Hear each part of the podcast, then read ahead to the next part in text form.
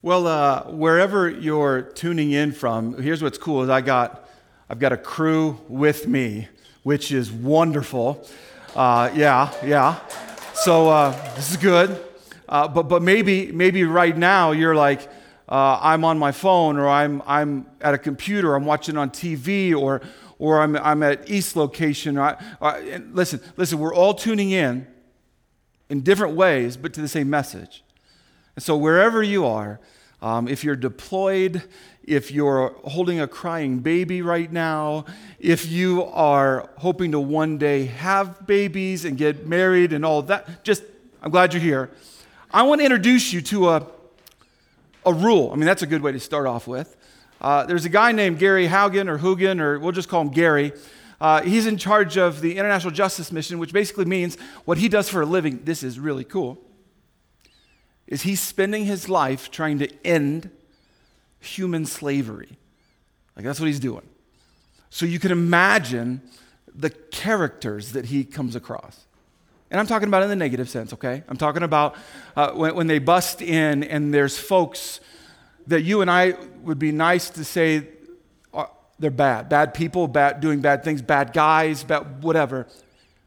And so what he, what he has uh, a bit of experience with is the criminal justice system. He's aware of, uh, of the process of not only someone getting caught, but the process they go through when, when they're like put into, oh, behind bars and all that kind of stuff. And he's been watching this and observing this in an, in an unscientific way, by the way. It's unscientific. And he, he spells this out in the article that I read about him that it's unscientific, but it's his observation. And it's a rule he observes is this. Here, the rule is the 15, 70, 15 rule. Here's what he says, based on his observation in the criminal justice system. Every single morning, 15% of them wake up with very, very uh, cruel intentions, conspiring, thoughts going, here is the, the hell I'm going to just bring into the lives of people. 15% of them dreaming up, strategizing. I mean, a sick agenda, right? There's 15%. On the other side, the other 15% are the group in the criminal justice system who are actually waking up as changed people. Waking up, you know what I'm going to do today is I'm not going to live my old self. I'm going to actually do some good today. I'm going to rally people around and, and help them understand that they can live a new life, a fresh life the two groups. That's not surprising. It's the 70% in the middle. says he sees it all the time. The 70% that are waiting for the most dominant voice to then follow literally going, okay, if it's, if it's the bad guys, we're all going to follow them. If, they're the la- if, it's, if it's the least dangerous to them, they're going to lean in and say, you tell us what to do, and we'll, we won't really even do it, but we'll just watch and be on your team. If it's the good guys, if they're the loudest and the most influential, that 70% will lean in to them. Now, if you're willing, uh, let me be very blunt with all of us. Uh, I can describe to you the 70%. It's like people just in the comment section. The people waiting for someone to say something that has a bit of a, that's not exactly correct. Uh, or, or, or, someone's going to say something that they simply can just like, smiley face, hugs, whatever you want to do, hearts, and say, Yeah, yeah, I'm, I'm in this. I'm following what that person said and what that person is doing. And, and, and let me be even more blunt with you, okay? That is an apathetic lifestyle. That is not a way that God said, I am creating you and forming you to live this awesome, amazing life, and I've designed you to simply follow other people who decide to do good or bad, and you just affirm that. It's apathetic. That's why we're doing this series. Because that's not what God designed you to do with your life, to simply live in the 70% of just tell me what to do, and nah, hopefully it's not too horrible. Apathy, strong word. If, if you and I were talking and I said, You are apathetic, it probably would be the last time we ever talked. I imagine that. Uh, but, but let me show you words that are put into the definition of, of, apathy. I think they're important here. So, apathy, uh, Maybe it's a word you use frequently or you describe other people by, but here's indifference. Most of us would say we're not indifferent. Most of us say, wow, I mean, I care about some things like good coffee, uh, right? Or, or favorite show. I'm not, I'm not indifferent. But it's that detachment that I'm probably most concerned about. That we quickly detach from a day, a night, a week, a month, whatever, we detach from it and think that we can pause for a little bit, observe others. But I'm telling you, it, it, leads us to you and I are not good enough on our own to just stay out of apathy. And it winds up leading us to where we're saying one thing, believing one thing actually, but our behaviors have, have no connection to the two. So we as a church have said, you know, what if, what if we could change that? What if in this generation, you and I could say, you know what? Yeah, we've observed that. We each have our own stories of ourselves and other people. What if, what if, uh, what if we change it? And I'll tell you, Jesus has been trying to change this for a long time. Uh, if you go to the end of your Bible, it's a book called Revelation that uh, starts off with some letters that Jesus spoke through John to get delivered. And let me, let me just show you what, what was written. Wake up. I mean, if you, you're like, okay, I get it already. Strengthen what little remains. For, for, for, even, for even what is left is almost dead. Isn't that kind of apathy talk there? I find that your actions do not meet the requirements. So well said and nice uh, of my God. Go back to what you heard and believed at first. Go back, go back, go back, go back. Hold to it firmly. Repent and turn to me again. If you don't wake up, uh, by the way, dun dun dun, I will come to you suddenly as unexpected as a thief. You just see the word saying, hey, don't disconnect. Your actions matter. Uh, maybe a more popular one that you've heard uh, that, that he spoke, John, your love for one another will prove. Just want to stop here for dramatic effect. Your love for one another will prove. I think most Christians think it's not their responsibility to prove anything. And perhaps some of us have thought, oh, I'm going to prove the existence of God, and that's, I'm going to prove you're wrong, and we ought to probably stop that. Here's what your love for one another will prove to the world that you're my disciples. Uh, quick question. If you're trying to prove anything. Do you not want this idea of proving that Jesus is amazing and that others ought to consider him? If you're following him now, going, I actually would rather prove that than anything else. So that's what's so beautiful about the book of Malachi.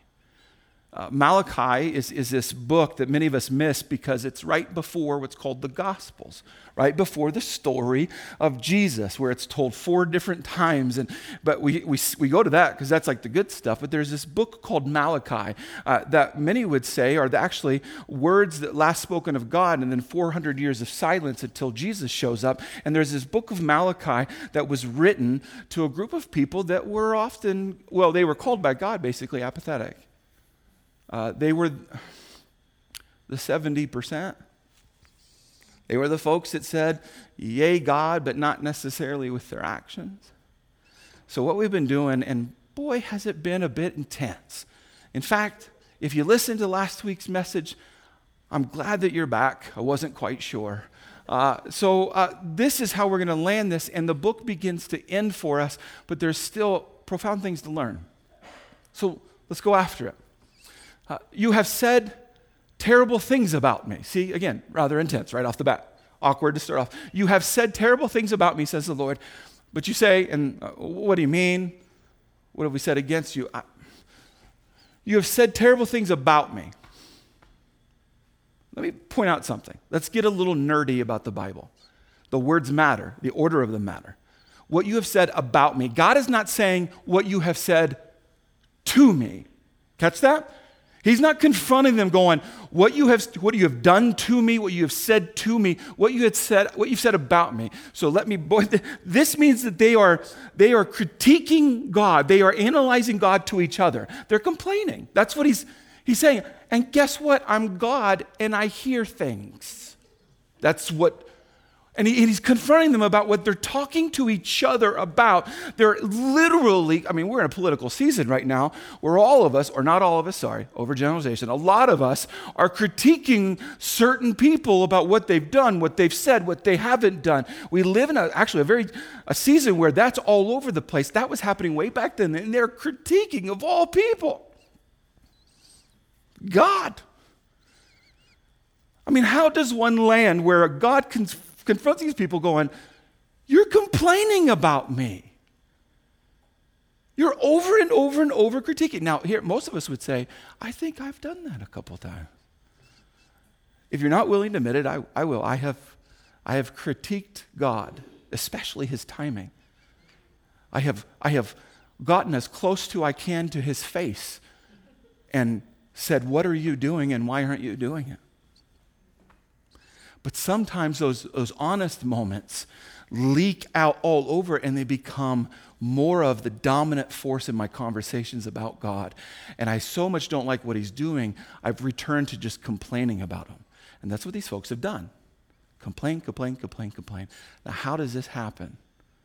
That's the lesson. That's why I think God has us looking at this right now. How does a person or a group of people do this? Here, I studied. Here's what I think it's easy to critique God if you forget what He's done. It's easy to talk to God, think about God in a way that's a bit negative, where why haven't you? Why aren't you? Where are you? I don't like what? And you begin to fill in the blanks, and that becomes the repetitive part of you and God. How do you get to that place where you begin to believe maybe a little bit that maybe God isn't even good anymore? Maybe He doesn't love you as much anymore. How do you get to that place? And I would say, I would say that you have, have forgotten a bit all the wonderful things he's done. That's what these people have done. They have, they have forgotten, oh, wait a minute. We've got stories of how, how God took our people through amazing moments of opening up a sea and walking us through, feeding us from the sky. They had, they had songs to remind themselves about this, and they just were neglecting and neglecting. God had provided and, and blocked for them and protected them and led them and done all this amazing stuff. But is it, I mean, is it not human nature, right? We, we get to the place where it's like, yeah, that stuff was cool, but now I got this problem. And we quickly begin to uh, critique God we begin to wrestle with, like, I don't know if I want to be in a relationship with him anymore. I don't know what I want to do about this anymore. And then um, apathy begins to set in. I don't know what your conversations with God have been like lately. I know mine, I've had multiple ones with Him recently where I don't like certain things. I've said to him, I don't like it.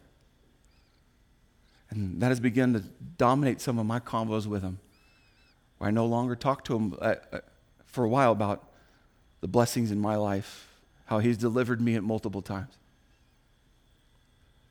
Maybe this is that reminder. This, maybe this is the place that we're like, okay, I need help here. So, so here, let's go more after apathy sets in when we forget our grace. Let's, let's, let's take the Malachi stuff, set it to the side for a moment, and let's talk about you and I. That perhaps you're going, oh, I feel distant from God. I feel like it's not landing like it used to. I feel like I'm not sure what, even what I think about Him. Then lean into your own personal grace. Lean into the moments, that, and I'm not going to make you raise your hands because we just all would, and we'd raise every limb that we possibly can raise to say, Yep, I, there's this moment where God saved me and did this and that. All of us have grace moments, whether you've reconciled, reconciled with Him or not, you've got them, where He's intervened and He's saying, I'm going to deliver you and I'm going re- I'm going to repair this and restore this. How good are you at remembering those moments? Okay, so I read this story that I thought fits here because I don't think we're fantastic anymore about remembering stuff. Uh, if, you, if, you, maybe you don't like uh, church rituals, uh, I typically don't either, uh, and, and, routines and traditions, and they were designed to help us remember. But so, so here's the story: there's a, a surgeon specifically. Here's what he does: is he does like organ transplants. I mean, that's cool. Uh, that's, that's what he does. It's his thing. I thought Here's how it works they get all gowned up, they go into the room, and they transplant the organ. That's, uh, that's what I, th- no, I want to show you, he was interviewed, and this, this, this actually, this moved me. Here, uh, he's talking about the folks who were donors. I'm going to try to, they are heroes to us. And we always want to remember their stories and this gift that they're giving. While we're in the operating room, we always take a pause. I didn't know this. Maybe you did. I, I didn't know this. Our people from our organ procurement team, after a moment of silence, will read something often. Uh, often it's a poem or something uh, that one of the loved ones asked us to say about the person, maybe a little bit about who they were and what was important to them. I mean, isn't that just special? That a surgeon and, and, a, and a medical team would say, we, we can't forget what leads to this moment. We've got to mark this moment. We've got to make sure that it lands and stays implanted in our souls, our minds, because the person who is willing to, to donate an organ, this can't go forgotten. Should we not, as Christians, do the same tradition? To where you and I actively look at the moments that we've experienced with God and make sure, how do I make sure I remember? So here's your homework uh, remember your grace. You're going to have your own way to do this, okay? I'm not going to tell you my ways, but that might be boring to you or ineffective to you. You've got your ways to remember. Maybe Maybe you need to tattoo it. I'm not suggesting and saying, oh, everyone go get a tattoo, but I'm just saying, maybe you write it, maybe you memorize something. Maybe you write a song, a poem. Maybe you do, I don't, what, you come up with your own idea. Remember your grace. But here's what I'm telling you if you don't want to be apathetic, if you want to be able to forgive someone who hurts you, if you want to be able to recover, if you want to lead children, if you want to have an awesome marriage, learn how to remember your grace. Because if you remember your grace, you now have something to give to other people. And you don't live apathetically. Now, that's lesson one in this. There's more to it. That wasn't their only problem. So let's go back to Malachi. Uh, you have said, What's the use of serving God? In other words, yes, God listens. Okay, so, so what's the use of God, of, of us, of, what's the use of serving God? What have we gained? I bolded it for you and underlined it. What have we gained by obeying his commands? Or by trying to show the Lord of heaven's armies that we're sorry for sin, our sins? What have we gained? Just sometimes when you read the Bible this way, you understand it a bit more. What have we gained? Stop. Stop talking. We need to have a sit down.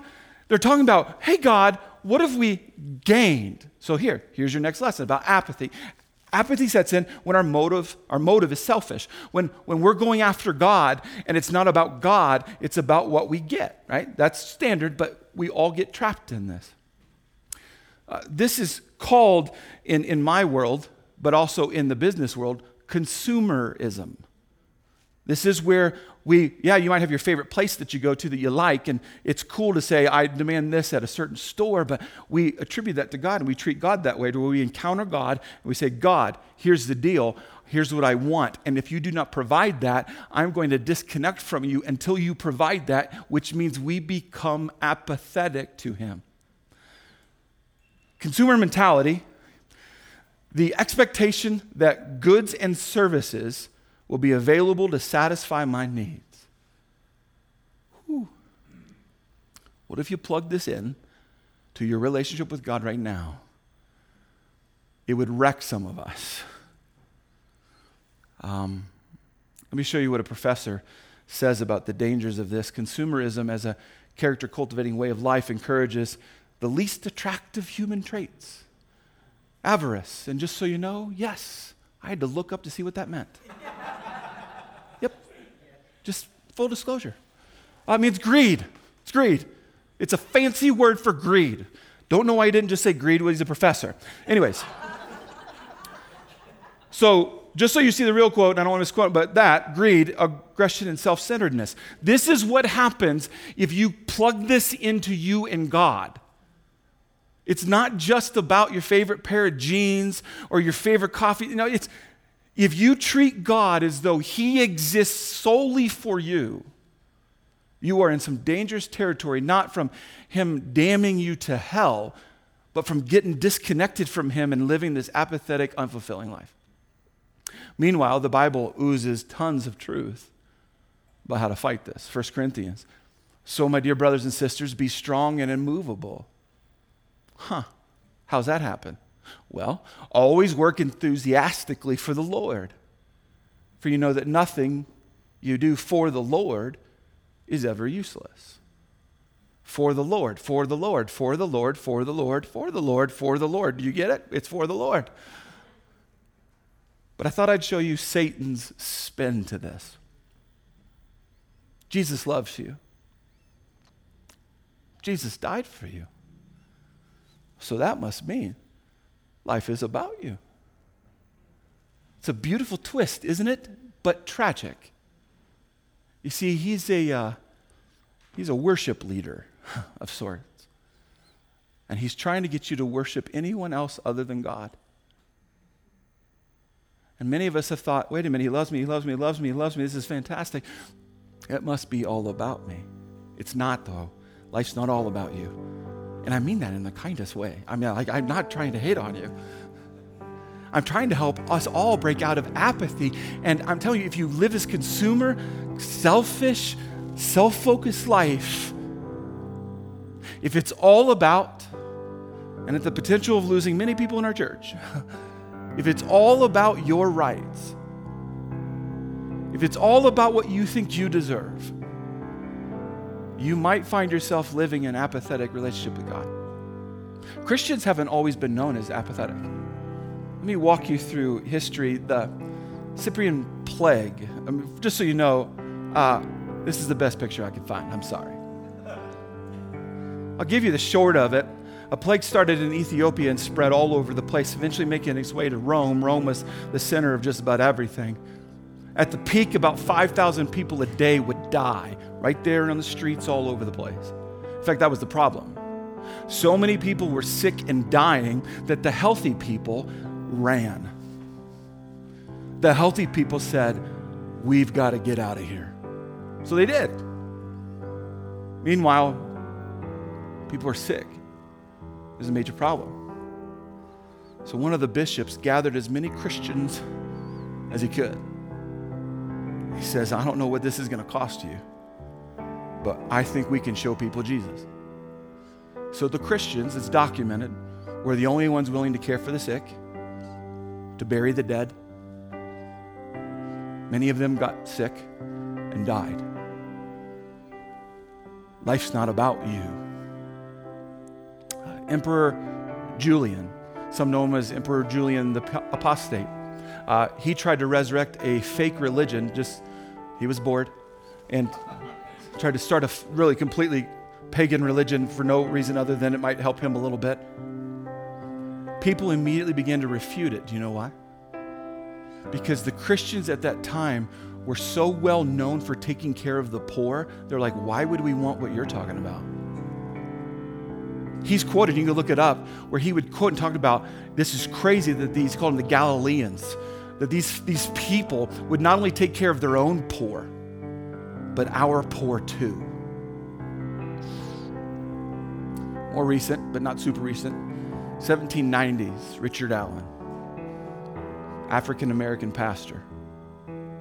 Eventually, he broke off of the Episcopal Church because of segregation blatant racism that was so toxic and so destructive broke off, but continued to face tons and tons and tons of racism. Uh, yellow fever broke out. And just like normal, no one knew what to do. Things began to fall apart. And no one would care for anybody. So the folks who had showed the racism, the folks who had showed the racism went to him and said, Will you help? And he gathered everyone he could who looked just like him. And they began to care for people who had showed them some of the most horrific ways humans can treat each other. So here's the spin. Here's what it should look like Jesus loves you, Jesus died for you. Life is about Him. If you want to take that whole book of Malachi and say, what do I get from that? That. Life is about God. Every day, every night, every year, it's always about God. I challenge you to look at how you live life, treat others, manage whatever you manage, and make it all about God. Let me pray for us. Heavenly Father, uh, I, I'll just tell you personally, Lord, I'm sorry for the moments that I have lived for myself and been all about myself. There are more days than I can count, Lord, that I wanted you just to do what I wanted you to do. Lord, uh, would you forgive us of any apathy that exists in our lives and would you point it out and cut it out and help us to live a life on fire for you? Lord, we love you. Thanks for meeting with us and stirring us up as a church. Thanks for this series. May we be a group of people that not only says the truth, but lives it out with grace, just like you do. We love you, Lord, and we pray this in your name. Amen.